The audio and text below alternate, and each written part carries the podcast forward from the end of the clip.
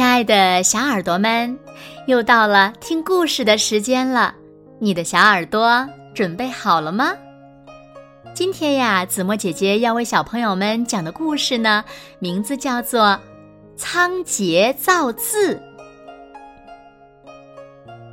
相传，仓颉是皇帝手下的一个小官。专门管理圈里牲口的数目和屯里粮食的数量，仓颉呀非常的聪明，做事呢又认真细致，很快就把牲口数和粮食数记住了，并且呢很少出差错。但是慢慢的，牲口和粮食越来越多，光靠脑袋根本记不住。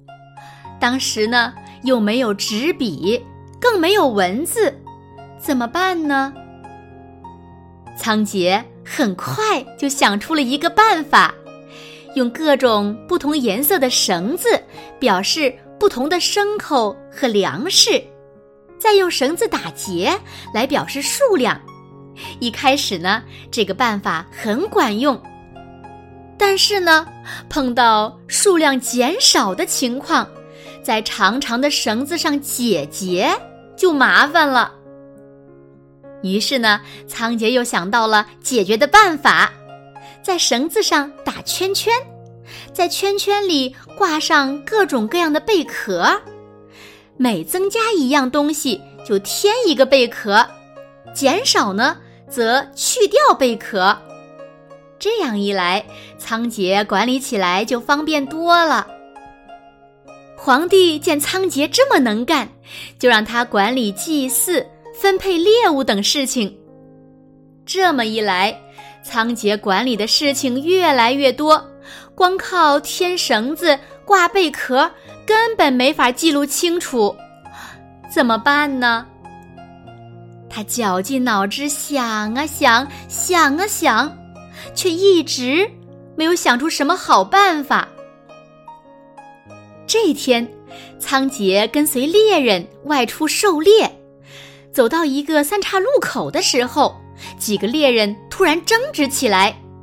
一个猎人指着东边说：“我们往东走，那里能猎到羚羊。”另一个猎人却摇摇头说：“要往北走，前面不远就有鹿群。”第三个猎人不同意了，他说：“听我的，往西走。”别让老虎跑了！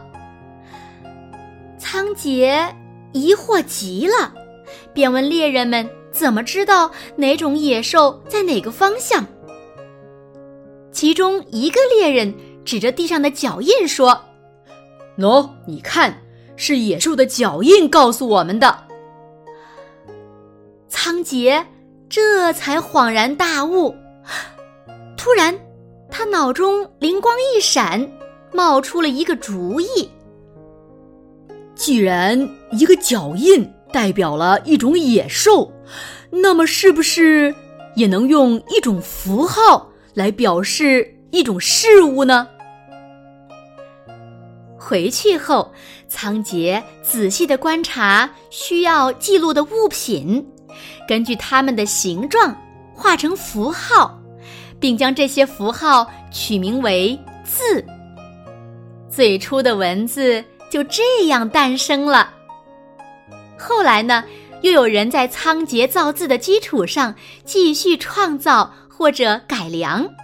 经过一代又一代人的努力，我们使用的文字就变得越来越丰富了。